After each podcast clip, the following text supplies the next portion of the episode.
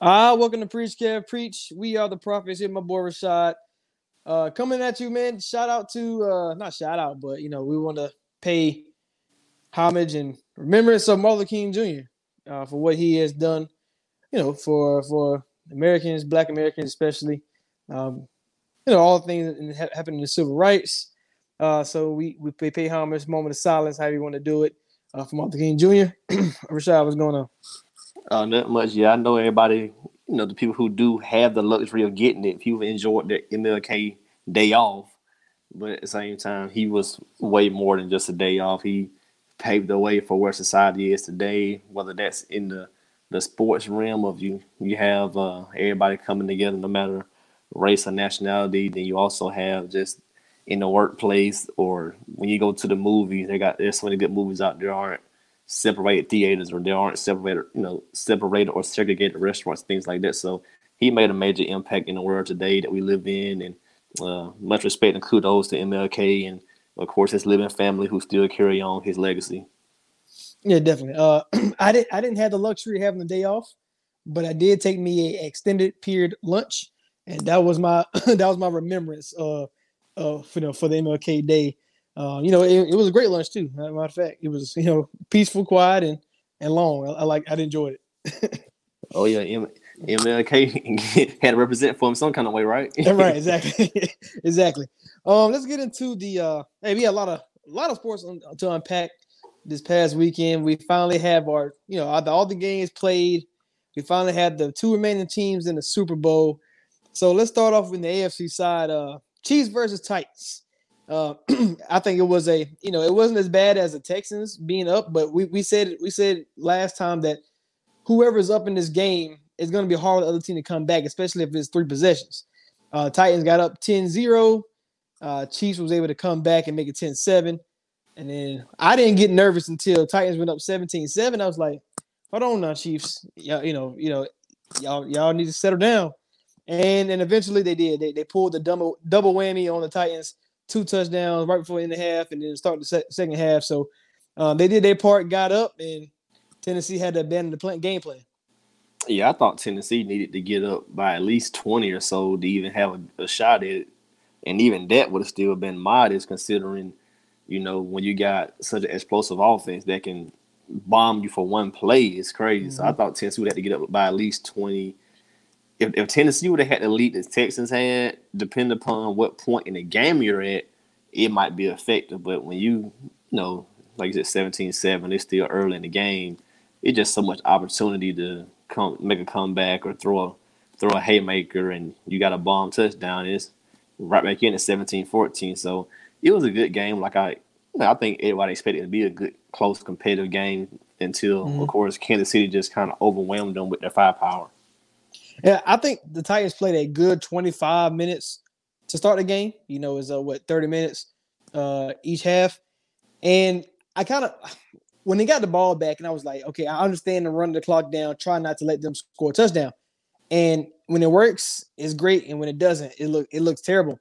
And they they was able to run the clock down, punt it away, and you know, Mahomes made a spectacular play avoiding rushes. I really don't know how he got out of that. I know at the end they tried to strip the ball out and he ended up falling forward. So that was that. I think that drive was the, I want to say, game changer, because when it was when it was seven, I think it was seventeen fourteen at that time. When they got the ball back and they were able to score a touchdown and go up, it I don't know I don't know if Tennessee was scared, but it it it did it did like it changed the way that they played. And you know, Frank Clark to me still delusional what he said about. Uh, Derrick Henry wasn't the best running back, and he hit. He, he's not hard to tackle. Well, from what I saw, it was five Chiefs on him every time he got tackled. I didn't see one guy bring him down. So I don't know what. what he, and after the game, you know, he had this big old speech about y'all shouldn't doubt me. Okay, Derrick Henry will stop the sixty-nine rushing yards, but we talked about it. The strength of the Titans and the strength of the Chiefs are, you know, are two different things: run versus the pass. And Chiefs got up, you couldn't run the ball no more. And, you know, that was, to me, that was the, the most deciding factor.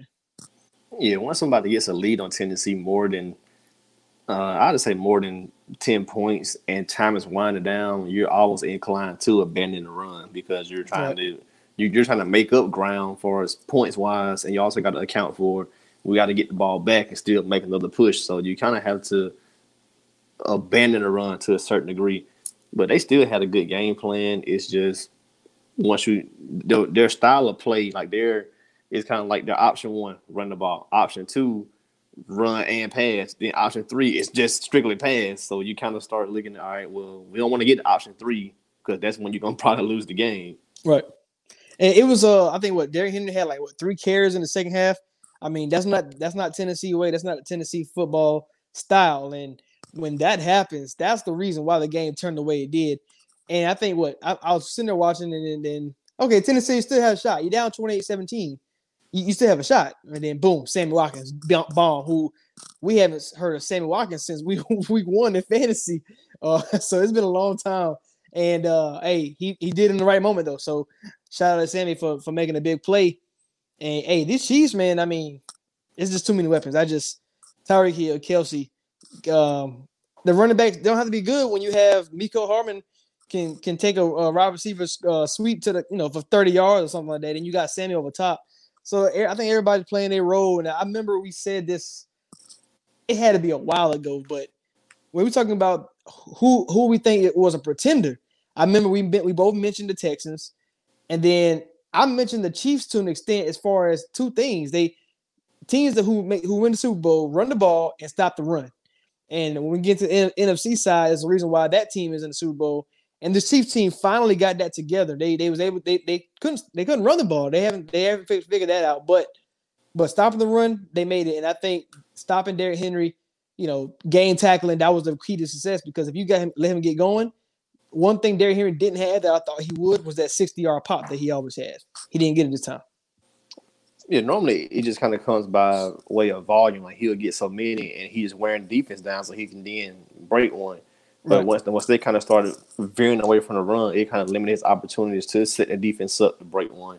So I mean, I can't say they, they really stopped the run. Granted, like when you look at the box score, it says they stopped the run, right? But, it, but it's kind of just by default of all right, now we have to abandon it to still remain competitive for the game. So, and that's my main thing for the Chiefs winning the game. They should have, they could have, they should have, and could have won a regular season matchup. But I just still, I just knew like speed kills. You got Hill, Hardman, Sammy. At some point, like it's just gonna be too overwhelming because playing fantasy, I think for about seven, eight weeks straight, there was like always one receiver who was gashing Tennessee for a, over one hundred yards. Like if you played mm-hmm. DraftKings, you knew like, all right, I need to get a whoever playing Tennessee, I need one of the receivers. They're gonna get me one hundred yards. Yeah, yeah, yeah. So, you know, at some point when you got that that speed across so many levels plus best tight end in the game, it's going to be overwhelming to a certain degree at some point. Yeah, on the Chiefs side, I think, you know, you talk about the fast and speed. It, this is that one of those games where, where you look at it and you be like, okay, who – you know that you know that saying about uh, fast people get slow and then while big people, they stay big. You know, that's that is something that I was interested in looking at. And, uh, you know, Tennessee got some big people, like, at least on the offensive side. And I thought, you know, their offensive big guys eventually were down in Kansas City. And Chris Jones, he wasn't playing that much to begin the game. I think that's, you know, that that's something that changed. I think Chris Jones just say, suck, sucked it up and said, hey, it's time to play because, you know, he was only playing third downs, which, you know, that's on that first drive. He got that, I think, that pressure sack on Tannehill, got to a field goal. But then the second drive, he didn't he didn't play the first second down. They didn't right, right down the field again. Then he started playing every single down, and I think I think Tennessee just couldn't handle it because Chris Jones is a monster. I think he's yeah. he, he's a monster. Yeah, it was just go hard or go home. He didn't want to leave the game with any regrets of what if I did play or all that kind of right. stuff. So so for his his mental state and probably for his team's sake, of I feel like my brothers need me. I got to go out there and play. He he had to go in and step up. Um. It's big decisions for Tennessee this offseason. So we see, to me, this is this is why it comes down to my philosophy of why you don't pay running backs. So here you go. Do the Titans pay Henry? And but the reason why you don't pay was right there because you said once once the run was ab- abandoned, like he was pretty much useless, right? And so for a guy who's going to make he, he's probably going to get fourteen million dollars, let's say for example. And if if they're losing. I mean, what else? Can, what else is he going to do? He's not that. He's not McCaffrey or Barkley in the running game. Uh, he, he's more of that Adrian Peterson mode of you know, it's it's an all day type of thing. I'm I'm running down your throat all day, but If I if I have to catch the ball, you know, you, you might give me a screen every now and then, but it's not like it's consistent. And then another situation they have to worry about is, okay, do they pay Tannehill and for how long? Because he's a quarterback to me. I think he's in that that class of, you know, your peaks and valleys. Like you had this guy with him, your peak is making the A F C Championship game, maybe a Super Bowl, depending on your luck and who you're playing against. While you're gonna have those valleys of, okay, you eight and eight because, you know, let's say A J. Brown missed get tear A C L, no no injuries, wishing on people, but he tear A C L out for the whole season, or you know, your best defensive player goes out. You know, those those different situations that you can't really control, and they might go seven and nine. So they they'll have a good range, seven and nine, and and see how far they got today. Now, can you pay someone like that who has the peaks and valleys and for for a long time, and pay him? Like, you know, those are questions I want to see Tennessee answer. Yeah, as far as Tannehill goes, they really can't bind themselves to him long term because he had a great, great year.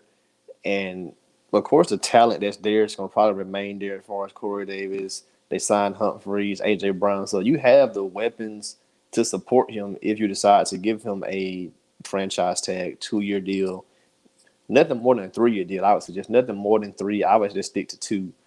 Um, so you do have the weapons there to support him because th- this would be his best coach team and best, like I said from the beginning, like this is his best coach team and his, the best weapons he's had. Because in Miami, you didn't really have that run game.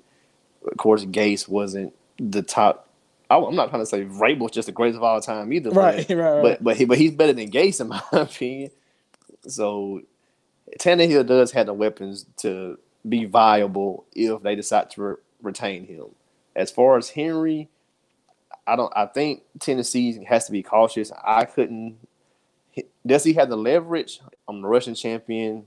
Uh, but he led the league in touchdowns as well, so he does have the leverage to go command thirteen, fourteen million. I didn't mean the best payback in the league, but at the same time, why on the franchise, the ownership and G M side, why would you do that when he's he's not Le'Veon Bell or Gurley, who is a multi-dimensional back. Granted, he hasn't been hurt, but at the same time, you still got to think about, all right, this guy, when the game is not in our favor as far as playing with a lead or playing on an even playing field of a seventeen seventeen type of game, twenty seventeen type of game, we have we can still run the ball, but when we're, we're not in that predicament, we have to abandon the run. So you kind of have to look at your options and say, hey, maybe we give him twelve, eleven and a half, but I couldn't make him the best. Even though he's playing like the best R B in the game, I couldn't make him the highest paid R B in the game just for financial reasons and long-term reasons. But if you decide to do it because you are one of the smaller market teams in the N F L, the best thing you could do is just go draft a R B that does supplement what he lacks and could potentially be your next key key back like a Jonathan Taylor or there's Dobbins out there or even, even Swift from Georgia. I mean, they're – there are options. We know E T N is going back to Clemson, so he's off the board now. But there are options out there that you can draft because Deion Lewis is probably out. He was, he he really was a failure in Tennessee. Honestly, he did nothing this year at all. But yeah, I think I think that's the exact plan. I, I would say, I would I would limit uh, limit them and say we're gonna run this back one more time. Um, franchise tag Henry, transition tag Tannehill, and run it back one more time because. Like I said, I think this this team this team is good. I, like we've been saying, this team is winning despite of the quarterback play. And if Tannehill's a guy that has the has the the peaks and valleys, okay, this might be the best y'all can get. Like because one, it's my it's a Mahomes league now, and you're in the A F C. I mean A F C, so you you can't escape him. Um, then you got the Ravens, who at least structurally will always be there. Uh, Pittsburgh going to fix their quarterback situation um, at some point. And the Patriots, they're never going to go anywhere. So don't don't think that Tannehill and Henry are the key to success, which they, they have been this season. But like you said, I, I mean, we talk about the weapons. They'll get Delaney Walker back. He might not be the same.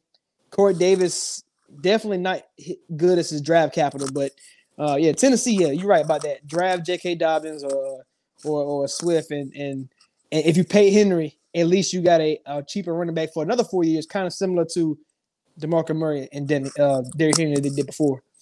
Yeah, like it all bounces out then. Like if, if you pay one R B and you have the, the rookie scale, it's kind of like well we got we got two for two for that price. For, yeah, for, yeah. for basically like two for sixteen million dollars. So we had the rookie money plus, you know, whatever he was doing. So it's kind of like, oh, we got two R Bs for this amount of money. So you have to look at it from that stand, that standpoint yeah. versus saying, oh, we we overpaid and now it's a bad deal. Well, yeah, Tannehill may be the best they can do, but I think at some point within this year or next, they should start trying to draft a quarterback. Um, I'm not sure who would really fit there because a guy like Jake Fromm is more – he's viewed more as a game manager, so I don't think that would fit them because you kind of need somebody who can take the top off at some point. And Tannehill is good with a deep ball. Like he, yeah. him that him to A J. Brown and him to Tajay Sharp, those were some major connections this year. So you kind of need somebody who can take the top off. So I wouldn't reach. I wouldn't reach, or I wouldn't look at like a, a Jordan Love because you don't really know how good he really is because he had an iffy up and down college career. So it kind of depends on what range you're in and what you can get for a potential Q B successor. But for the time being, as a stopgap, I would keep Tannehill. And my thing is you have to have a, a, a good Q B because Watson's in your division, so that's the best Q B. So you, yeah. need somebody, you, you need somebody who can at least not outdo him, but at least be somewhat competitive with him if it comes down to a, a matchup of, all right, we got – he's the best, but can we, with our other talent, keep up with what the Texans are offering? Uh, someone just thought of – do you do you count this as a – a lucky run by Tennessee. Um, me, by that I mean like, okay, you had you, you had so now not only did you didn't like okay, let me just play play this pitch out. Andrew Luck retired. We both had I had Coach going to the Super Bowl before he retired. That I was our too. preseason. All right, so we both had the same preseason pick in the A F C. So with him retiring, that knocks them out of playoff contention, essentially. Big Ben get hurt week one, knocks them out. You know the defense played really, really great. Okay, um, who else? Then you had you had yeah. I, I want to say Nick Foles, but um, you had the Patriots. Now all of a sudden the offense is just not good anymore. You know, well, even though it was a t- still a statistically wise top, a top half offense, we know that the Patriots offense was lacking this season. Okay, so they kind of you know they were up and down, and not only that, Patriots losing to Miami cost them the bye, making the Chiefs the two, and they were going to play Kansas City. And do you think Kansas City would have beat Tennessee in the wild card? Most likely, right? Yeah, it would have been the same result, yeah. Right. Same team, same, same result. Same result as we saw this past weekend. So it's kind of like, do you think this is a lucky run? Or, I mean, we, I'm not, I'm not going to take it with Tennessee because I like Tennessee a lot, but do you think this no, circumstances and they capitalized, or you think it was just lucky of, of how the thing just played played out? No, I I don't want to say it's lucky because uh, it, it, everything takes preparation too. I mean, you anybody can get quote unquote lucky, but if you're not prepared to seize that moment, right. where you really you're not really lucky. So you have to have put in the work and be prepared for for those moments, and that's kind of what they did. They they seized their moment. It's no different than Toronto seizing their moment when they got Kawhi and made a trade for Gasol and went all in. Oh, K D's down.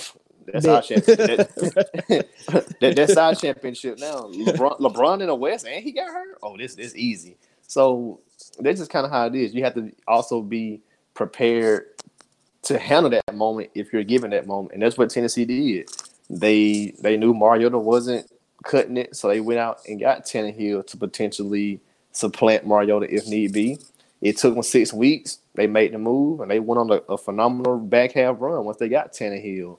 Um, I don't think it's lucky that he had one of the best passer ratings in the league. I don't think it's lucky that Derrick Henry led the league in rushing yards. Even after sitting out a game, he still led the right. league in rushing yards.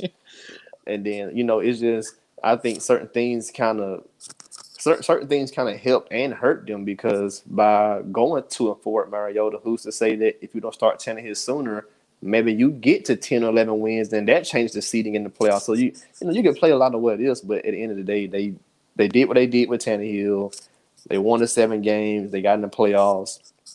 New England um, just didn't have the firepower, and Tennessee. We'll get back to your music shortly, but first, did you know that prescription prices are different at different pharmacies? You could literally drive across the street and get a different price. That's crazy. But with GoodRx, you can instantly compare prices at every pharmacy in your neighborhood and save up to eighty percent. You're probably thinking there's a catch, right? Nope. It's one hundred percent free and can save you money whether you have insurance or not. In fact, it can often beat your copay. Download the GoodRx app today and start saving. GoodRx is not insurance.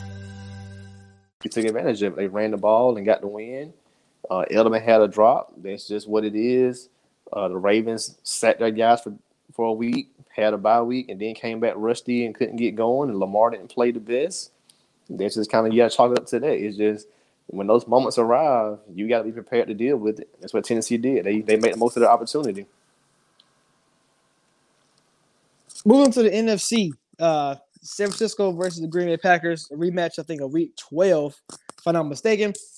Uh, with forty-niners dominated that game, and the scoreboard was closer, but once again, the forty-niners dominated again. And uh, I, I'm not going going into this game, I was sitting there like, the, the, the best way to stop the Green Bay Packers is stop Devontae Adams. If you can stop Devontae Adams, I mean, you that means you're you're begging for Jimmy Graham and Steinberger, Sternberger, who finally got him a touchdown. You're begging for Allison and M V S and uh, Lazard to, to show up and show up in this in this big moment against that great defense. You know, I think the task would have been hard. Um, I think San Francisco did whatever they wanted to do, and I, and you know how we talked about like the team's weaknesses are the reason why they be going home. I, I think that's that's another thing in this situation. Uh, you know, while the Ravens went home, while uh, Minnesota went home, while Buffalo went home. While the Texans went home, like we, we, every, every, everybody's weakness showed up at the wrong time, and I think in this situation the same thing happened. Um, but to to an, to an degree that Green Bay, Green Bay's uh, defensive coordinator, in my opinion, all he, he his his defense is based on stopping the pass first, and then we stop the run. And when you're playing a run-heavy team, uh, like forty-niners, who's a fifty like a fifty-fifty team. Which is which ranks like then they're dead last in the N F L in that in that category, then you know th- those odds are not gonna play out because if you if you if you can't stop the run, because I think they I think their base formation is nickel, so they they don't have the, another linebacker out there, and on top of that they're not big up front, and the trenches. I mean, I don't know how many teams' weaknesses are the trenches. I feel like that's a you know I don't know the forty-niners are just too great in the trenches. Or or is that every team's need? Because it feels like every time every team they run up against, they just ain't got enough. Yeah, the forty-niners, they're just built the right way, and their play calling is just, I mean, it's it's at an all-time level right now. Like Kyle Shanahan, he he's operating yeah. at, at a high clip with the plays he calling, and they're just built so great, man. Even they they've survived McKinnon being hurt, Breida being hurt, Colin being hurt. I mean, some people don't even know who Mostert is, and this dude taking a top off of four T Ds, over two hundred yards. I mean, so Man. that's stuff like that. That's just that's just being built properly, coached properly. You know, it's it's just so many things you can say about the forty-niners, how they executed. Uh, Green Bay's downfall is ultimately a slow start. You cannot start slow against a team that has a great running game and a great pass rush. So once you your your best weapon are your two Aarons. So once you get behind, you have to basically eliminate the run game of Aaron Jones and go strictly pass. So now right. your your best thing you have to do is throw the ball, and their best thing is their pass rush. So that's a, that's basically a wash. And then it's not like the forty-niners secondary is, you know, chopped liver. These guys are – Richard Sherman's an all-time corner, and you got good secondary. So you're not going to just be throwing the ball down the field, hitting – I mean, granted, in the second half, they got some passes going, but when you're down twenty-seven nothing, you're right. forced to you're, you're forced to throw it basically every play after that. You you they did hand it to Jones to a certain degree, but they still just they still weren't going to get back in the game that fast. They tried, but the running game is just too it was just too good to be stopped. Yeah, I'm gonna say it right now, Kyle Shanahan, outside of Bill Belichick, is the best coach in football. I, I just don't. I just. I've, I've been saying it for a minute, and I've been thinking it for a long time. I just didn't want to say it, and it just. It just. I don't. I don't know what he can't do. Like it doesn't matter what the who he's playing against. He played against. I mean. I mean, and the thing about it, they can play any style of football, and that's That's scary. I mean, you can outscore a team like the New Orleans Saints forty-eight forty-six. Uh, you can play that rigid style of, you know, rough, rough on rough versus like the Minnesota Vikings. They, they pound them in the ball, pounded them, pounded them, pounded them. Did the same thing this week against Packers, pounded them, pounded them. Jimmy G only threw the ball nine times.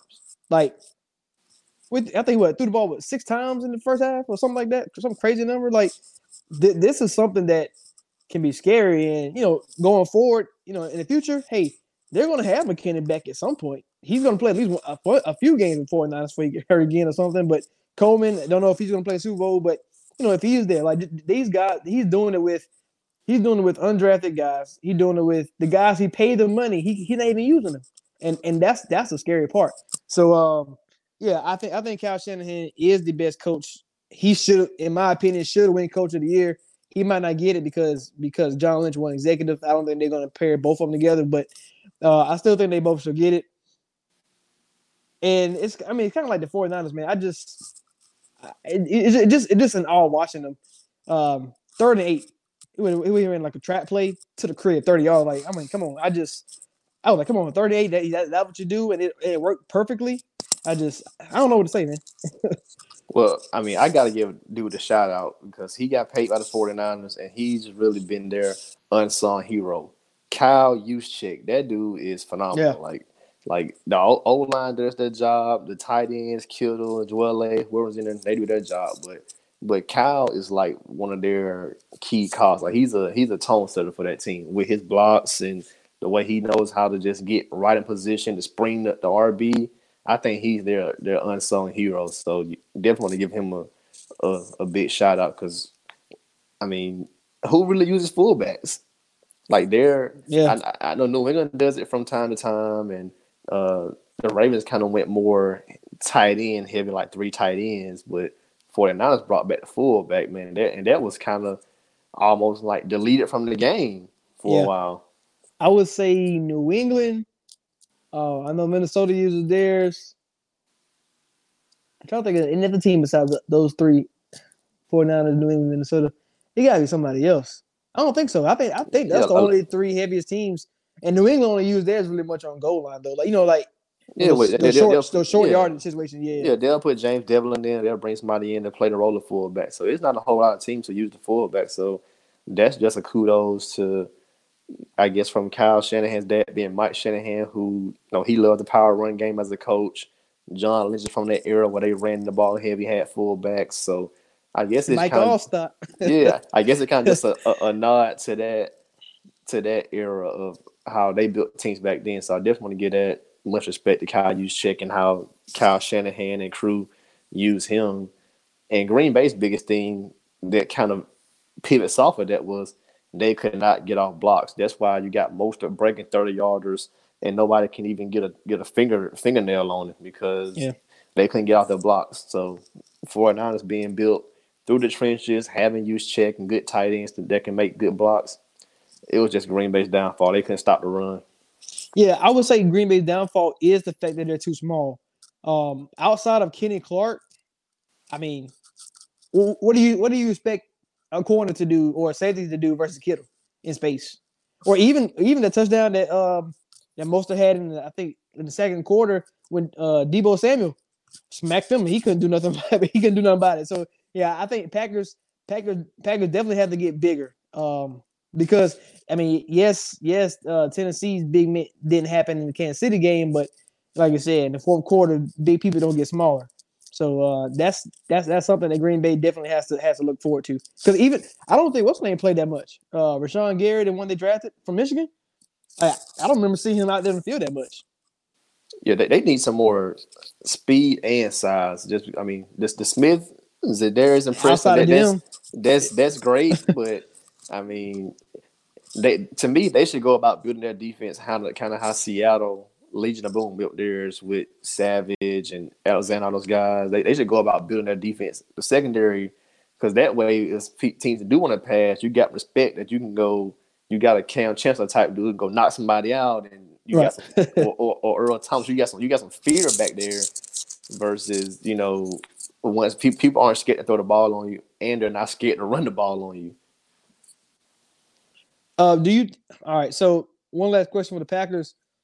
How, how big is their, their window with Aaron Rodgers still left? Uh, because you talk about what they got what they got to fix, and that's just on defense when you have to fix the offensive line to an, a certain degree. And their biggest weakness has always been who's the second receiver. Once once Jordan Nelson got old and Adams was the second receiver and then Cobb left, who who who was Aaron Rodgers counting on? And I know people want to blame Aaron Rodgers a lot, uh, which, you know, hold on to the ball too long and, you know, the fumbles. Okay, yes, we had, we had to say that's his fault too, but, you know, who are you going to throw to? Like I, I've seen, you know, the little angle that they have now where it's straight line with the quarterback's view. I didn't see anybody open. You, you, you just want, do y'all want Aaron Rodgers to just, just throw the ball and hope, like, hope for the best? if, if you ask Colin Cowherd, hell yeah. Aaron just, Rodgers has to take chances. He's too can, safe. What hey, you want him to do? you want you want him to make bad bad decisions? I don't. I, you know, I would never look. I would never. You want him to be Jameis Winston? Is that is that the quarterback we we strive to be? No. So I mean, so how how, how big is the window? Because, you know, he's not getting any younger. Um, I, I would say his prime to me is over. I I still think he's a obviously a top you know top ten quarterback. Um, but can he be the guy that's no matter what can will you to you know will you to the playoffs just you know just because he's Aaron Rodgers? You know, I don't know. I I, I think now you need more help, and like when you play a team like the 49ers, like who you know like who who has that great pass rush and have and have the decent corners to, to to cover. If you can shut down Adams, I mean, what else can you do? And I mean, they, it's not like they didn't try. They tried. They drafted M V S. They drafted. Um, I, I want to. I, I think. I think they. I want to say they drafted like six or seven receivers in the last three, four years, and obviously none on pop. So, I think, I had it in my mock, my mock, my, my mock draft one point oh. Them getting a receiver because you need to. You need to. You need to help Aaron Rodgers as best you can because he's thirty-four, thirty-five years old. He he's getting older by the day. Uh, as far as their window, I'm going two to three more years, which is around the time I think Rodgers will retire. Um, so I think next year that'll be his second year under Matt LaFleur, so he can kind of learn some more nuances of that of the system, and they can start looking at, all right, this is what we did great, what we don't do great, this is what I like, this is what I don't like. They can kind of start putting all that all that together, and then I would just say so, a, an additional two more years after that, as far as getting some receivers and Uh, stuff like that. But it, my thing is I don't I don't like drafting receivers and I don't like drafting cornerbacks because you just never and you, you just never know how those two positions will translate to the N F L. Now, granted, Green Bay isn't the best marketplace as far as like bringing guys over, but I would just try to look at signing somebody. I mean, I understand they may not have the cap space right now. I look at the salary cap. If they don't have the cap space, or if they don't, have, you know, I would just say they need to go get somebody like a Robbie Anderson or a Brandon Cooks. They need somebody alongside. I mean, those aren't the best two options, but that's better than what you have right now. Oh yeah, definitely, definitely. You know, so it's because when, when you're, and this is no disrespect to anybody, but Lazard showed flashes. There were times Allison showed flashes. There were, you know, M V S has shown flashes here and there. Kumaro showed some flashes, but you don't need flashes. You don't need no disco light. You, you, Give me you some need, consistency. Yeah, you don't need a disco light flashing off. No, you, need, you, you need the light to stay on. Yeah, right, yeah. So you need to go get somebody who's a proven receiver and who's ready to win. So if you can make a trade for a Brandon Cooks, we know the Rams probably want to get off of his deal. You can go get a Brandon, Brandon, even though he's often injured, I mean, much respect because he, you know, he's had a lot of concussions, so he could have some brain stuff going on. So I don't want to make light of his situation. But if you can get a Brandon Cooks or Robbie Anderson or just some other guys who are who are coming up on on the free agent market, potentially A J. Green who's dying to win, if you can get somebody who can just be alongside Adams, and then you can kind of let these other guys fill that third and fourth role where they probably actually fit anyway, you're probably better off. Two things. Two things before I move on. So, one, if Brandon Cooks goes to the to the Packers, is Brandon Cooks not been the blessed receiver of all time when it comes to situations like oh yeah, Saints, New Orleans, Patriots, Patriots, Rams, Rams, like this, and he goes to the Packers, man. That just you know that just that. First of all, is it should be the same system. LaFleur McVay, they all are from the same people. So, you know, that, that is an easier transition. And even Zach Taylor, A J Green, well, even though A J Green didn't play in it, he still learned it. So, uh, but yeah, I, I think those two are good, are good options as well. And you know, Robbie Anderson, he might, you, you might not say, oh, he might not be a great option, but he also worked for uh, Adam Gase, and we've seen the likes of Kenyon Drake, Tannehill, and, and Devontae Parker be free. So, you know, Robbie Anderson could be an elite receiver. We just don't know about it yet. Um, but also, I think the window, like you said, two or three years, but it, it, it always stays open just because I think the division they're in, I think if they were in the N F C West with, like, if you, let's say you swap them out with Arizona Cardinals, then I would say it's closed. Um, just, just, just trying to battle with Seattle, um, you know, 49ers and, and the Rams. I just think that's too much. I think with this division, and this division is more of a roller coaster than anything. Like the Lions are going to Lion. That's that's their that's their catchphrase. They they might get eight wins, but they might most likely be four or five, right? And then the Bears, they they they cycle where they're eleven and five, four and twelve, eight and eight.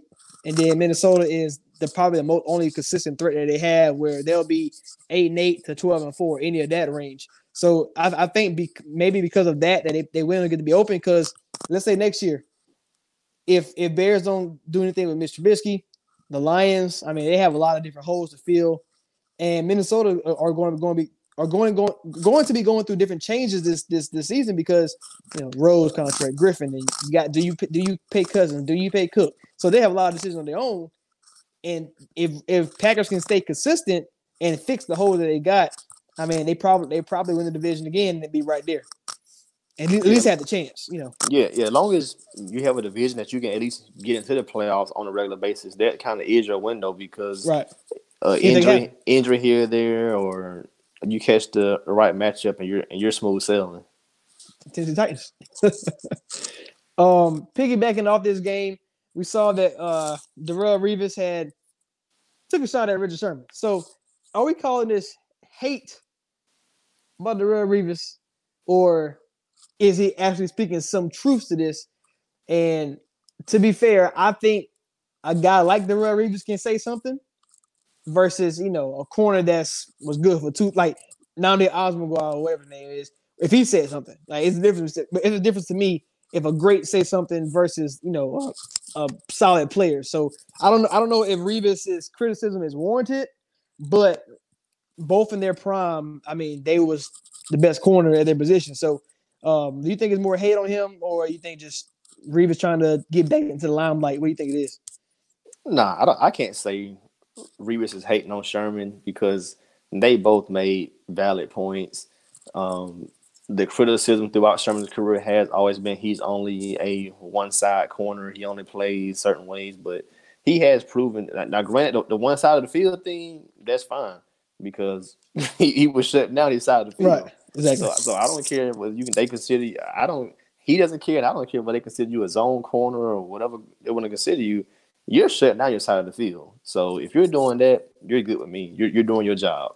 Right. So in that respect – okay, that's depending on how you look at it. Sherman was right. I mean, Revis saying that, yeah, he only plays one side of the field, but he's also elite at shutting down the side of the field. Well, whereas Revis traveled. So it's just a different perspective of what they feel like a corner should be.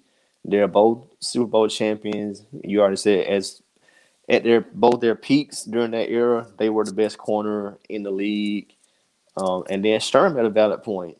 Revis's ninth year didn't look like how Sherman's ninth year is looking, so they both made good points. You know, it's not like, you know, you can say, oh, well, this dude is crapping on this dude and he's all the way right, or he his get back is all the way right. They both made good points. I, th- I think the, the only thing I can say that Sherman Sherman uh, point wasn't valid was his t- you know talking about team success, and like because to me that's that's saying that. Sherman, to me, the way Sherman was putting it out was how, how I took it was I'm on his team. That's why we go to the Super Bowl again. While you're on the Jets and you can't do nothing about it, you know. And that's you know that's not really, no, that's not really fair to say because even even Jets, it, what didn't Revis play with Mark Sanchez well, like, and win the three championships in a row? Well, like it's it's fair and unfair because on the, the teams Revis was on the first time, they made uh, A F C Championship, but right, they lost. That's what I thought, yeah. So, you know, there's still only a certain degree as a corner. There's only a, a certain degree of what you can do. Right. And then when he went to the Patriots, I think he was a key factor in the win of Super Bowl. So it only, you know, you can't pick and choose the matchups because, I mean, of course, everybody ages, gets injured, or fades. I mean, and Revis wasn't, you know, from the Buccaneers back to the Jets and things like that, he kind of was. Did you know you could shop around for prescription prices? With GoodRx, you can find free coupons at over seventy thousand pharmacies and save up to eighty percent. It's that easy. But don't just take my word for it. Doctor Adams says, I've been telling all my patients about GoodRx. Jacqueline says, my medication was sixty-five dollars without insurance, but I paid twenty-five dollars. Aubriana says, you don't have to pay full price to live your best life. Couldn't have said it better myself. GoodRx is one hundred percent free. Download the GoodRx app today and start saving. GoodRx is not insurance. The same guy, but that's just part of the game. He had already, I mean, he, I think he mastered the business game before Sherman did. I'm gonna just be, uh, yeah. I'm gonna be a one year a deal, one year contract corner. I'm going everywhere, getting top dollar, twenty mil. Like he he became a hired gun. I thought it was smart, and now you got Sherman out here negotiating his own deals. I think both of them are smart. They just kind of have a different philosophy of what a corner should be as far as uh stay on one side of the field versus a a shadow corner. I, I about to say, I think the only the only other beef, and it's not even beef, beef, because Randy Moss always speaks highly of, in my opinion, of T O and Jerry. And Jerry speaks highly of Randy Moss, and I think T O as well. But, you know, T O, you know, T O be taking shots at uh at Randy a lot too, just because of, you know, of the uh the reason why T O didn't make the Hall of Fame for two or three years, which was blasphemous, versus Moss, you know, being on T V, and so that kind of, you know, kind of watered down his his uh what what's it called uh his appearance or whatever it is. They kind of watered down, and he was able to get in, you know. And we we always had this type of beef where it's like, I'm better than you, you better than me, uh you know, type type situations. And I think it's one of those, you know, Sher- Sherman had time today because he he going to Super Bowl, so he got time. that's that's all I took from it.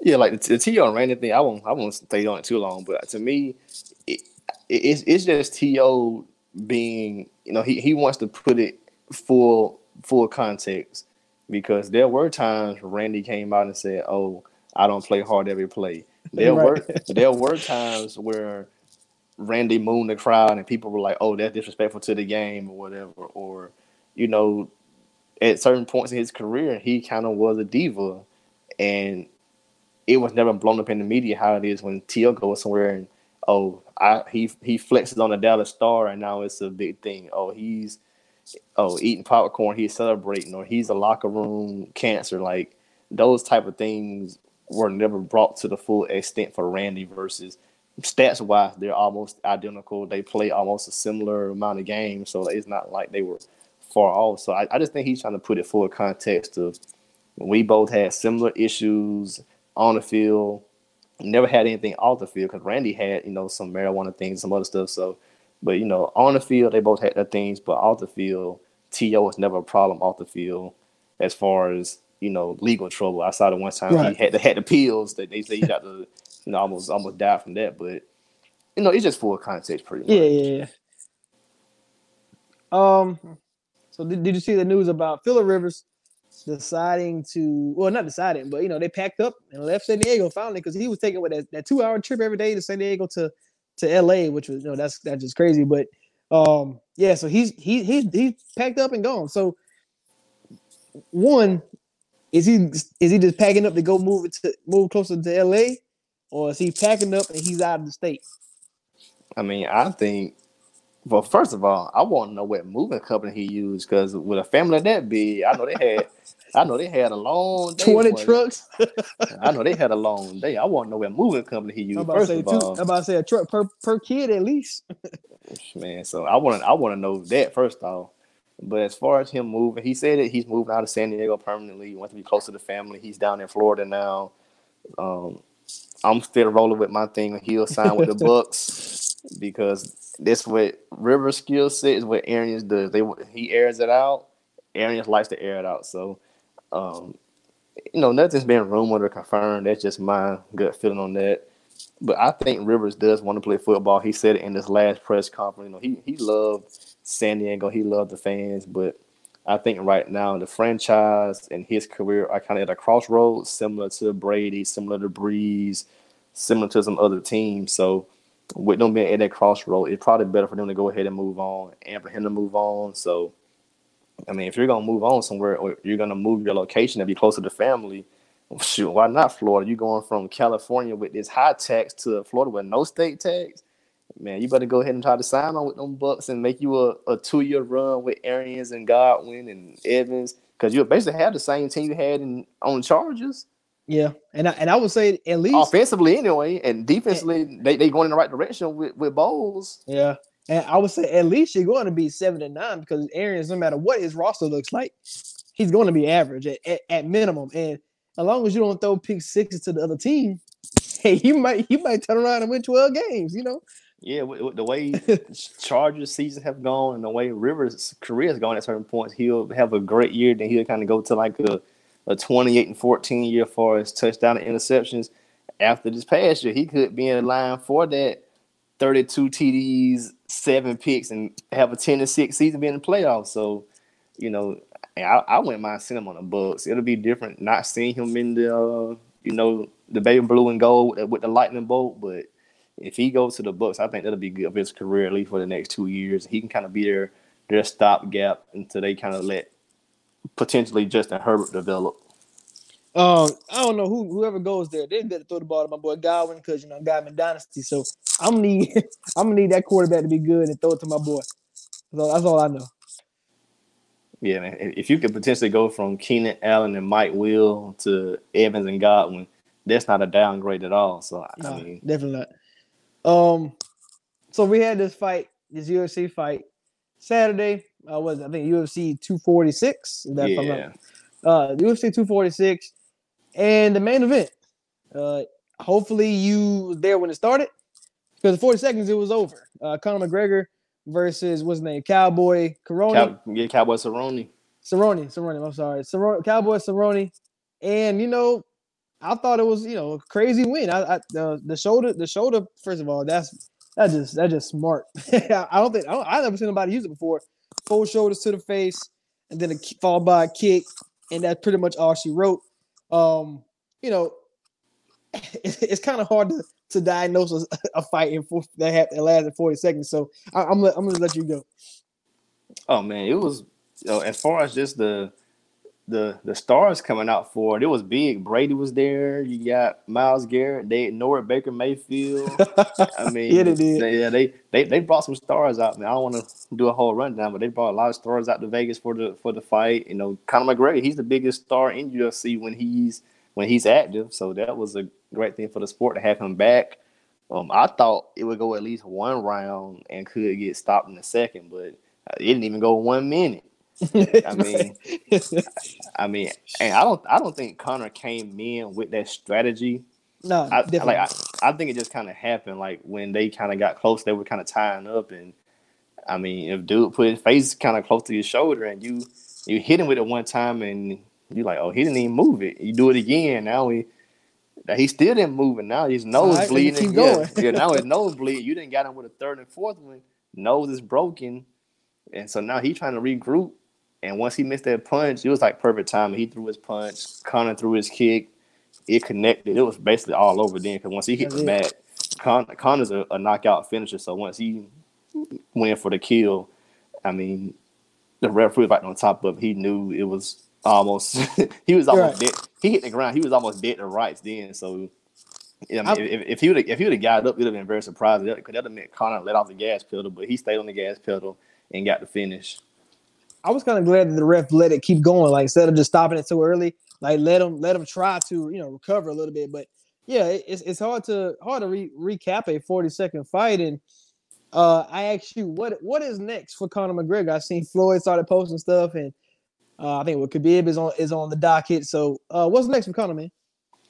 Uh, it kind of depends, like as far as how his potential opponents fare in the upcoming fights. Um, I know he probably wants that mega payday again. So, you know, Floyd can always be in the background marketing himself. I mean, that's that, that that's that's fifteen, twenty mil just sitting there just by even signing. That's fifteen, twenty mil versus when you're going to fight you know, somebody in your, your actual sport, you'll probably get seven to nine, seven to ten mil, which is still great. That's still exactly, great. But, yeah. but when you're looking at fighting Floyd, that's that's twenty mil plus some pay per view back in, all that kind of stuff, and some some of the live gate is different. But I, I think he's serious about the sport right now. He'll probably try to take um since he didn't have any injuries, anything like that. We may see Connor back around maybe May, June, just because I mean. I mean depending upon how his potential opponents come out in their fights the next few months, we may see Connor back in a big fight in the, in the octagon around the summertime. And, of course, if that goes well, we could probably catch it in November, December, bout with Floyd again because, I mean, I don't think either one of them going to pass up twenty-five, thirty mil. No, I'm about to say, and after that, if Connor wins that, and, I mean, he's not going to beat Floyd, but he wins, wins the summer fight and fight him, and you can just coast to the sunset. You good. Like, you set. Man, he, he could have coached it after the first fight with Floyd. That's why he kind of lost a little motivation. You know, you didn't make that kind of money, man. It's it's hard to get motivated. I think Marvin Hagler said, man, it's hard to get motivated when you're sleeping on silk sheets. So, man, you're right, you, you're right. You're right. I mean, you got to get up and go run six, eight miles, and you can, you, you laying around in silk pajamas, silk bed sheets, mansion. It's kind of hard to stay motivated, but that, that's what separates the greats from from good to average. You you stay locked in, motivated all the time, no matter what, what your bank account looks like. Yeah, I I think I think it was his timing too, because you know he just had his his, his newborn son, so I, I feel like that was a, also a motivation. Like, uh, I'm sitting on all this money, just fought Floyd, my my son right here. Let let me watch, you know, I can play him, you know, watch, watch him because you know you've seen a lot of deaths happen oh, last yeah. year, you know, boxing and, and U F C. So it's kind of like, you know, let me just enjoy my my my child while I can, and then I can go back whenever I want to, because like you said, he is a big star in U F C, so. And to be Shut- fair, I'm not gonna act like Cerrone was like this outstanding opponent. He's a good opponent, but not like the level that Connor's trying to get to. Like for us, like this would submit me at the top of my weight class, top of the sport. Cerrone's a steady hand, tough guy. He's been tough, but he his last few fights, he, he's been on the, the wrong the wrong end of those. So tough. No, he's good. He's a good fighter, well respected in, in the U F C realm. And but but Connor did what he was supposed to do to someone who's considered lesser opposition, pretty much. So just to be fair and full context, great performance, but in perspective, this wasn't like the top notch opposition. Um, next next on the docket we have um, Blazers. Man, we I don't know. I just feel like I feel like they now they now they want to make all these moves, and I, to me to be honest, I think they're all a little too late. Uh, they made a move. They traded what, Kent Bazemore. And they got what Wayne Gabriel, uh, I think um, somebody else, but but the big name was Trevor Ariza, and now he's over there. I think he's on a two-year, fifteen million dollars a year contract, if I'm not mistaken. Like, that he signed with the Kings for whatever reason he thought going to the Kings was was the, was the right move, but now he's on the Blazers. And I've seen you tweet tweet the Dame, you know, C J about, hey, you got you got Melo, you got Ariza. If y'all can't, if y'all can't win, if y'all can't get this A F C, which is not a, that's not a hard thing to get. It's not like you have to have a winning record to get it. You know, one, you need to come on this podcast.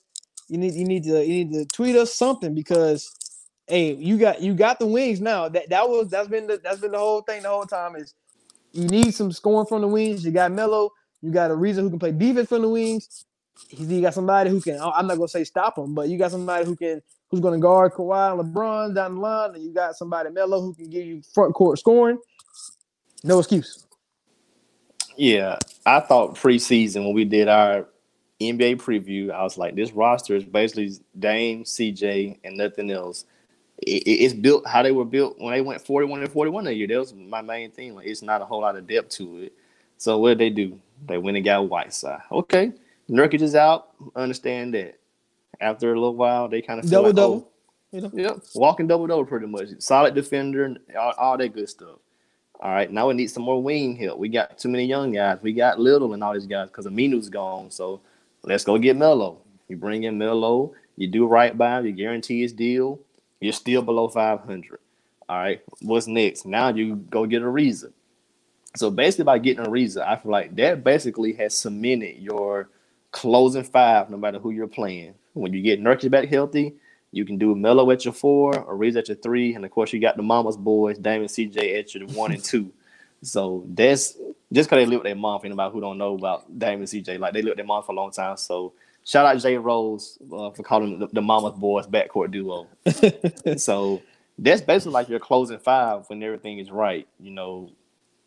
That's not. That's, that's not, not a bad, bad five. It's not a bad, it's, not a, it's really. It's really not a bad five. It's, I mean, it's probably it, if you can if you rank this team, it's probably at least you can you can name maybe eight or nine teams better with the closing five than that. I mean, it's not that many.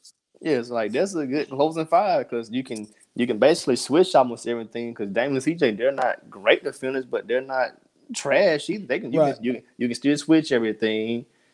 Let's just say Melo or Reeves are having an off night. You still got Nazir Little who can give you some minutes. You still got Anthony Simons who can give you some minutes. So there kind of is no excuse to not get the eight seed. There's really not an excuse to at least be competitive in whatever first round series you get. Because if you get swept again, I need wholesale changes. Everybody, Somebody, everybody gotta go. Everybody. Like I, I, I, I understand Portland is the market they're in. Though. Yeah, I mean Dame is your cornerstone, and I, I mean, I like C J there, but I think if they were to make a wholesale change, that would probably be the guy that, that goes. Granted, that probably wouldn't be smart because you probably won't get back good value for him. He's old. But, but you know, you, you probably won't get back good value for him. So it kind of depends upon how their organization looks at their team. Do you run it back or do you decide to say, hey, we're going to stay the same? No, I would say the reason why the Blazers do lose – It, it will still be because of depth. I mean, Rodney Hood, what? Then he tears Achilles, I believe, and then yeah. Zach Collins ain't been, Zach Collins. I think Zach Collins gone for the year too. If I'm not yeah, mistaken, yeah, he yeah, yeah, yeah, yeah. I know Zach been banged up for a while. Yeah, so you, so that that that is two guys because you know Zach was supposed to be that. You know, you know how we've been saying Kevin Love, Kevin Love, Kevin Love. Stretch four, yeah. Right. That that's what they was missing, and Zach Collins was was, was fitting that role perfectly. You know, toward the playoffs, he in the playoffs he was doing that. So. You know, that's something, that's something they probably missed. Uh, Kayla Swanigan was the guy I'm thinking of that was involved in that trade. So I think he's back for his second stint in Portland. But, hey, Wayne, Wayne Gabriel, you know, I mean, I, I don't know if he's going to be on the, the roster. I don't know if, he play, if he's going to play G League like he did. But when he when he played, I mean, I mean he's a he's a guy who can he can hit shots. He's long, six ten. Uh, he can rebound, play defense. So he's a guy. Maybe you know, maybe he might he might find some minutes on on, on this team. I don't know if he's going to be a factor or not. But but yeah, Blazers, man. Hey, if you can't get if you can't get this seed, like I, I you don't even, you don't have to have a winning record. I mean, to me, it just comes down to how they've they've drafted. Like they at one point they were nailing picks like Brandon Roy.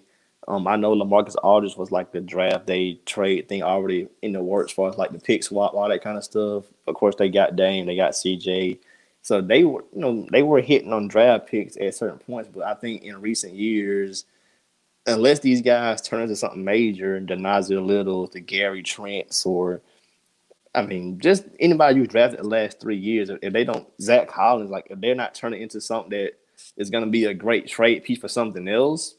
Or they're not going to emerge into your next star, you're kind of stuck. Yeah, I I would say this. All right, let's all right. Let's say for example. So right now they are the eleven, eleven seed. Memphis is twenty and twenty and three. They're eighteen and twenty six. So they're two and a half games back. Now when you look at Grizzlies, when you look at Spurs, their when they, their record versus the conference is about five hundred. Portland is ten and eighteen in the West. So you're not you you can't help yourself if you if you lose to everybody, um, you know that that that includes the teams better than them and also losing to the to the Grizzlies, Spurs, and the Suns of the world. So basically, they've already played ten eighteen. That's twenty-eight games. They've already played over half of their schedule versus the West out of fifty games. So you know maybe that's that, that that road trip to the East. Maybe that's the well well no they haven't they play half because normally yeah, you play fifty-two and fifty-two and thirty. Because you, yeah, you, yeah, play, yeah, you, yeah. you play East tw- twice, so thirty, right, right. so so fifty, so you're already ten and eighteen out of twenty out twenty out of fifty-two. I mean, you're gonna struggle to get even five hundred in the West. I mean, Sacramento are work. Sacramento is, is the fourteenth seed at fifteen and twenty-eight. Uh, there are they're three games back from the Portland Trailblazers, and they're eleven and sixteen in the West. they they have a better record in the West. So I mean, it's just. Even the Pelicans are, are twelve and seventeen. That's better than ten and eighteen. So this could be the year. I mean, Portland, they, they trying. They, that's what I, I think we can say. They are trying with Melo and Ariza. But maybe blowing up might not be the thing they have to do. Maybe they win the lottery. Maybe they win the lottery and they can get somebody and they can come right back. I mean, if, if we talking about like what, what I mean, maybe hey, uh, let's say let's say they win the lottery. You have different options because you can go get Wiseman, who's a big center. You can that means you can go ahead and move on from Whiteside and, and even Nurkic if you, you can find trade value for them. Oh, or, well, well, well, Whiteside I didn't know because he on an expiring deal, so right, he out anyway. And Nurkic I think just signed like a, a four year forty, four year forty eight, something like that. But then you also can trade C J, get some other stuff back, and you can go draft LaMelo Ball and have you a six eight guard with Dane, who can interchange because Dane, Dane can play off ball. It's not like you can't. So you put some and, and get that pressure off him just like with, with C J. So I mean, you you can you can turn your team around. If you're not going to make it, you might as well go ahead and just fight it out. And what happens happens because the Pelicans are looking like they're turning their season around with Zion on the way back. Um, Cat is finally back from Minnesota, so that's two teams that's under them that can find them way away above the Portland Trailblazers. And King is going to get back, bagged back at some point. So basically, everybody who's behind them has a reason. Their their best player, well, okay, Zion is potentially their best player, been out. Cat, the best player, Timberwolves out. Bagley, one of their best players, and then the Warriors last. But obviously, Clay ain't no Curry, so that's another another team with injury. So everybody behind them has a good reason to be behind them. Portland, what's your what's your excuse? You know, Rodney Hood. There's no way. There's, there's no way your team that bad because of Rodney Hood. I mean, just based upon expectations, and of course, like that's how I judge teams. That's how I judge teams. Just your expectations. So Portland, they're out in the West. They're not really. They're not really pegged to win a championship. How like when the Lakers do anything, they have to win a championship. Right. And now the Clippers have Kawhi and Paul, Paul George and. You know, we got to see how that plays out. And I think Denver's maybe a year or two away from creeping into they had to win the championship now. I think the Mavs are a year or two away from that kind of mold, too. And then, of course, with the Warriors, based just based upon having Klay, Steph, Draymond, D'Angelo, Steve Kerr, and what they could potentially trade for or sign, they're in championship or bust mode. So if they don't win a championship, well, if the Blazers don't win the championship, it's not the end of the world. But at the same time, when you have guys like Dame, who's the top ten player in the game, you do want to try to at least get him to one, you know, one finals at least. Right. Mm, I don't know. I don't but know but, but, but it, it, it, it's gonna be it's gonna be hard because you got LeBron and A D, Kawhi and P G, and these other other young teams like you mentioned, Pelicans, Kings, like these other teams, Denver, Dallas, like these other teams are coming, and we like we both love D Book. Suns might be on their way hey, in, in the hey, year the too. Suns. I like that. So so Blazers might be on their way. They might they might have. I think last year they peaked, man. They probably on the downside going forward. Yeah, and you was lucky to get to the conference championship um, based off injuries and stuff. But um, and we didn't even mention Houston. What they gonna do going forward? Right. Yeah, as long as they got James Harden, they probably will be better than the Blazers. Uh, uh, eight seed, one of the eight seeds anyway. Um. Yeah, so yeah, so Portland. Hey, maybe, maybe this is. I, I'm not gonna say this is a splash. I think this is more of a drip uh, that they made in the West uh, because I, I just don't see them catching the Grizzlies. I don't see them catching the Spurs and and Phoenix. And they're they only like I said they're only two games above them. But I just I don't know. Maybe maybe a reason might be the piece. I, I'm not gonna knock it off until I see it. But I I, I know I know they they're they're susceptible to losing to like somebody in the West. Like like let's say Portland has a has a game where they have Pelicans, Jazz, Warriors, Clippers. They still might go on four. Like and and that you know that's that's bad.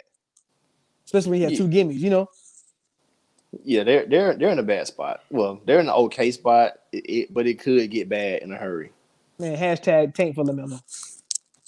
that, that's that's my answer. We'll have to see. Um, lastly, um, the so the All-Star game is coming up.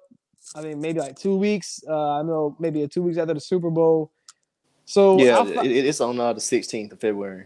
So my my I, I finally put my, my first voting in, and I probably gonna leave it at that. I'm only gonna vote one time, just like I did for Pro Bowl.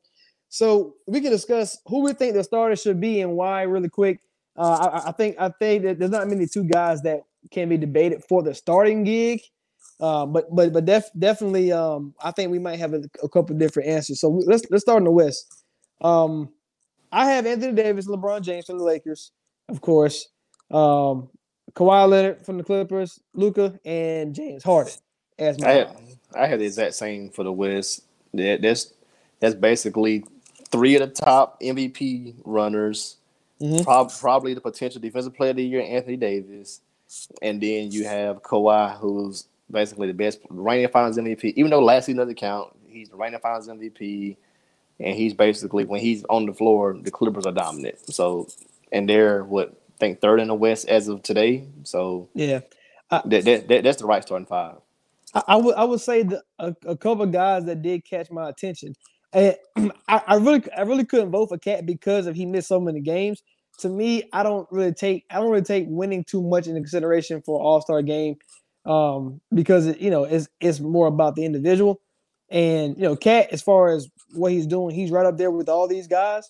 It's just the fact that he missed damn near a month, and I, you know, I don't feel like a guy like Cat or or, or Paul George should be starters. Um, and may or may not even make the All-Star game, depending on that factor alone of being hurt. Um, but hey, a lot of there's been a lot of injuries this season, so and a lot of injuries that people guys ain't haven't even played. So that's that's another reason. But Cat, I looked at Paul George. I thought I thought they, you know, if if they did make it, they were I mean they were worthy of it because they have played great seasons when they have played. Um, but those are two guys I even looked at besides those five. Uh, for a starter, I didn't look at anybody else. Like to me, that was that was it. Like the, the Granted, Harden has had some crazy shooting nights, um, but Tell for the most, but for the most part, Harden's been dominant. I mean, you're averaging thirty-seven. You have to. You, you got to put him in there. Come on, like dude, you're you're you're the leading scorer in the N B A. You're in there by far. Luka's one of the top two or three for M V P, getting nightly triple doubles. He deserves it. LeBron is leading the league in assists. At his age, he I think he's top five to seven in points right now. Mm-hmm. He ha- he has to be in there. Like I said, A D right now, if I had to vote, he's missed a few games, but right now I think A D is the defensive player of the year. He has to be there. And Kawhi, I think he's the best wing wow. defender. he's a- he's averaging like twenty-six, twenty-seven, and he's carrying the Clippers. Well, he's not carrying; he's leading the Clippers. So that's why that that's my five as well. All right, so that's that's pretty much easy. In the East, uh, who do you have? Uh, in the East, for the three forwards, um, of course you got to go Giannis. I think he's number one right now for M V P. Yep. He's, I mean, leading the league in double-doubles. Um, he's one of the top scorers in the league. I mean, one of the highest field goal percentage in the league. And to a certain extent, he's taken a step up in his game with his jump shot. It's not the best, but it's been some spots where he has – taking a somewhat step up in his game. So Giannis, for sure. Um, I debated this one, but I'm going to go Jimmy as well. What the Heat are doing, I can't say it's all on him, but he's a big part of it to where, they, where they've gotten to. So I'm going to go Jimmy. And then he's missed some games, but when he's been out there, he's been dominant. I'll say Embiid. Now, if he stays hurt and can't make it, I'll go Pascal Siakam. But for right now, I'm going Giannis, Jimmy Butler, and Embiid. And at the guard spots, Kemba, what the Celtics are doing, I think it's not because of him again, but he's one of the key factors to it. And I think uh, I got to go Trae Young. I understand the team is only has nine, ten wins, but come on, Trae's been a highlight reel. Numbers are crazy. He's one of the top guys. The usage rate is crazy. I mean, they have they lost Collins for twenty-five games. I mean, Trae only did what he could do. He's one of the top five, I think, in points and assists as well. So just based upon, like, it is a, when they say your Hall of Fame resume, they say seven-time All-Star. They don't say seven-time All-Star. Team was team was at forty-one and whatever at, at All-Star break. It's it's it's, it's your individual resume. So right. Based upon the numbers, Trae Trae's All-Star. Um, I pretty much have the same except so I didn't vote Embiid. I voted Pascal Siakam. I think he has a better season. I think I think when we, th- when we talk about our N B A preview, I was sitting there saying, like, Raptors still going to be there. Like, and people, you know, oh, they're losing Kawhi Leonard, so, you know, they're going back, blah, blah, blah. No, they're still a top three team. And he I mean, he missed games as well. Um, but he's he's playing lights out. They're they're a top three seed right now, nine back from the Milwaukee Bucks. And you got to think with Kawhi, they're probably what three or four games back. So, and we've been saying that Siakam was on that Giannis trajectory, and and boom, he took he took another step. So um, I, I'm going I'm going Siakam for for me, Jimmy, and I'm going Giannis of all things you said. And for my backcourt, it's a little different. I didn't go Kim. I did go Trae Young. I did go Trae Young. I, I do agree with you on that. Um, I actually went Bradley Beal, and I know I I've been riding him hard uh, for him uh, deciding to stick with the Wizards. Um, but he's still playing phenomenal. He took another step up. I think he's putting up like twenty-seven points a game, like five and five. I mean, th- those, those stats alone is just what it is. And, and yeah, we can say he's on a losing team. Same thing with Trae, but obviously you put Trae Young on a winning team or Bradley Beal on a winning team, we're talking about them in a whole different light. So um, I, I went Bradley Beal because one, I one I think I think you you can go him or Kemba. I mean, Kemba's not a bad choice either. Um, but You know, I, I've I've seen games where Kemba probably the most consistent one out of the the Boston bunch, but Wizards need Bradley Beal to even try to compete, which they never do. But they, they without him, they they really do can't do it. Just like Trae Young, so I went Bradley Beal. Yeah, my my tiebreaker, like when numbers are close, I use winning or winning situation as a tiebreaker. But for the most part, I just look at what are you doing individually. And I just think Kemba's having a career year, and most of his his his his numbers, and of course, Celt- he's kind of like taking the Celtics up a notch a little bit, in my opinion. So I gave him the nod because of good numbers. Celtics are a winning situation, and I think Trae Trae just undeniable. I mean, just granted the, the team, like I said, team is bad, usage is high, but to be where he's at, points and assist wise. I, I I would go him over over Bill, but I, I would have Bill as reserve though. I think I think Bill and Ben are my two reserve guards. Yeah, I mean, like I said, it just it, it just it just depends on um, you know what you look at, and you know it, my thing is if, if people do want to give me the, the the flack about Bradley Bill's not winning, then I'm always going to use the Trae Young. Like, yeah, he he's probably the undeniable, but hey. I mean, this this guy this guy is on it too. You know what I mean? Like he's not. It's not like he. It's not like he barely doing something. Like he, he he's on a rampage. And yeah, probably because you know he don't have any help. That does help. So, um, but yeah, I I, I think definitely Bradley Beal and Kim both be there. Um, it, it, it's, it's a lot of guys that we you know that we left off um, in the East and the West. I I'm, I'm really I'm really interested to see what the coaches do because obviously we know the starters are going to be voted by fifty percent van. fifty percent uh, fans, twenty-five players, twenty-five percent coaches. So uh, we'll, we'll just see. Like, we we know Caruso and all that. He's not going to make it. And Kyrie, like, to be honest, like. He better not. He better not make the he, list. Like, he, he, he, better, he, better, he better not be a reserve. No, he no, he better not make a team at all. I'm sorry. You can't miss, what, twenty-five-something games.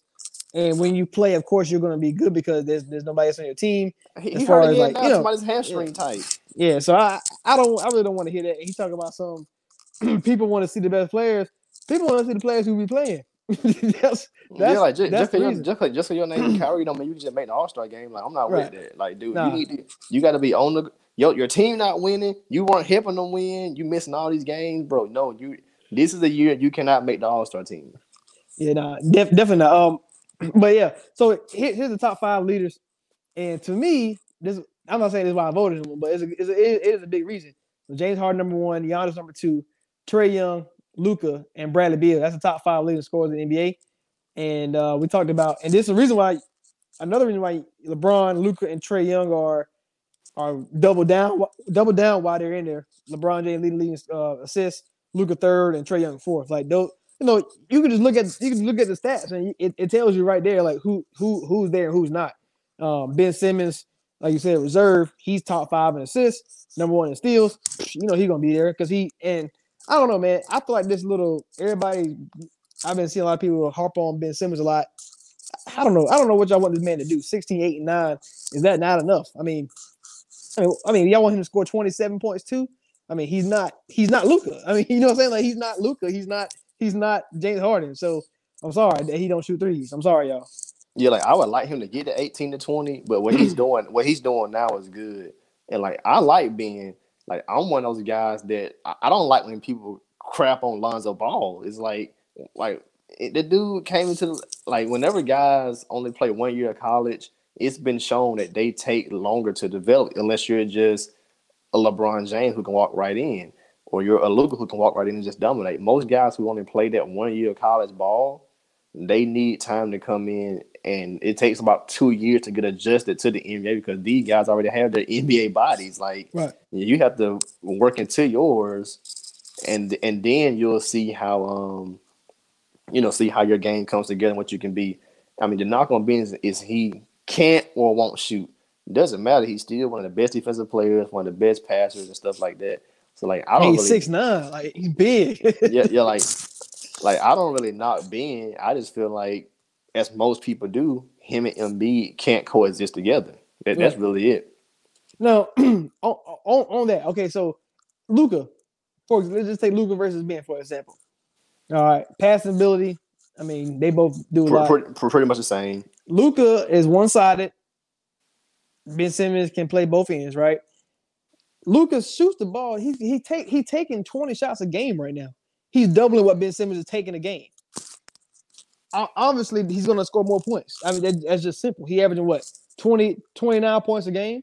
So with, with, with ten more shots than, than Ben Simmons gets, if Ben Simmons' volume rate was was that high, his scoring would go up. I mean, that's just I mean, that's just simple math. I mean, I, I don't know how to paint the picture to, to people. Like, when it when is almost averaging a triple-double bad? I just don't – you know, I don't – because we say he don't shoot, he can't shoot. All right, let's let's say if he can't, but then y'all criticize Russell Westbrook for shooting all these shots. You can't, you can't. I mean, you can't win. It, there's no way for you to win. Like, you don't shoot and have a better I Q, and make a better decision, versus shooting a jump shot you know you can't make, and keep jacking them after you can't make them. and, and, and, and yeah, I was, I was about to say being inefficient, and sometimes Russ have high turnovers. Ben don't really turn the ball over that much either. Right. So I mean. I don't, I don't know, man. I, I, you just, you just, you can't have, you can't have both, both sides of the spectrum and, and think, you know, you, you're going to win. So I mean, I mean, if, if you shot more, of course, that's going to be. I think, I think it's going to happen. I mean, Giannis, Giannis wasn't a shooter, and now he's starting to pull it. He didn't pull like that either. So it's, it, it's, it's going to come. And once he does that, I mean, what, what can you say about Ben? Because he's going to take, let's say, let's say his, his shots go from eleven to sixteen a game, and those sixteens are threes, and he make two of them. So now instead of him averaging sixteen, he averaging twenty-two points with nine and nine. Like, boom! I mean, that's he's one of the best players in the league. That, just, just that fast. Yeah, it's one of those things, man, where people can't make up their mind. Oh, oh, LeBron the GOAT. He ain't got six rings. Well, damn, Mike ain't Mike ain't got eleven. So Bill the GOAT. Like, bro, pick a pick a dang side, man. Like, you can't, yeah. you can't, you can't be trying to change the argument up when it when it fits your when it fits your narrative. Oh, like, oh, so now now rings matter, but in this case, it don't matter. Like, I mean, it's the same thing. Like, okay, well, the numbers matter, but he shoot fifteen more shots, but now the numbers don't matter. So, like, man, yeah, yeah. You, you gotta, you got, you gotta be consistent. You gotta. I'm not, I'm not saying. Okay, I like to pick a side and stick to it, and that's just what it is. But I understand there is gray area, but don't try to argue from both sides either. Yeah, it, it, like, that's, like, that's, that's, what, that's, that's really what it is. is. Don't don't try yeah. to argue from both sides. Like, don't don't don't say one minute, oh, Ben is this, and then the next minute be like, Russ is this.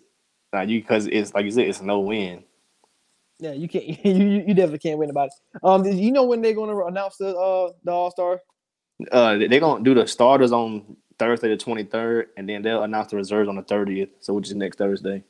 All right, so we'll we'll come back to y'all next week about um, the All-Star starters, what we think about that, and, of course, I think what the draft is going to happen with the reserves, so we're going to see team, most likely team Giannis versus team Luka. That's what I hope. I mean, I think LeBron took the leading vote-getters, but um, team Giannis versus team Luka will be great in my opinion. Yeah, I think it's time just to – I mean, I love LeBron, and I want to appreciate him while he's here. So if he gets it, I won't be mad. But uh-huh. I think I think if Doncic versus Giannis gets it, that'll be a, a intriguing, uh, intriguing draft uh, philosophy for, for both guys. How about to say I think I think Luke. Remember that video? Luka was upset that he didn't make the All Star, and to, to go from you know, not, not making, making it, it to being the captain. Be, be, yeah, because that's just because because last year he did have the fan vote. He just didn't get the the player and coaches right, uh, right. nod. Yeah. So yeah. So so I mean. Hey, I, I think I think I think that's great in itself, and I think two international players uh, picking against each other. I think I think that'd be great because, you know, uh, Olympics coming up, and I think, you know, that just all fit to fit, fit the theme of uh, what was about to happen. So it's gonna, it's gonna be good, especially after, especially who gets picked last. That's that's always fun. Oh yeah, for sure, man. Yeah, like that. Yeah, they got to start doing it. Uh, like what's what's the name? The Mister Irrelevant. All right, so that's all the time we got. Uh, from Kev to Rashad, preach Kev, preach with Rashad. We are the prophets here on twelve Ounce Sports, iHeartRadio, Spotify, Apple Podcasts, Google Podcasts. Hey, we out. Hey, happy retirement to Dean Pease too, man. Great career. Damn, I didn't know that nigga thought.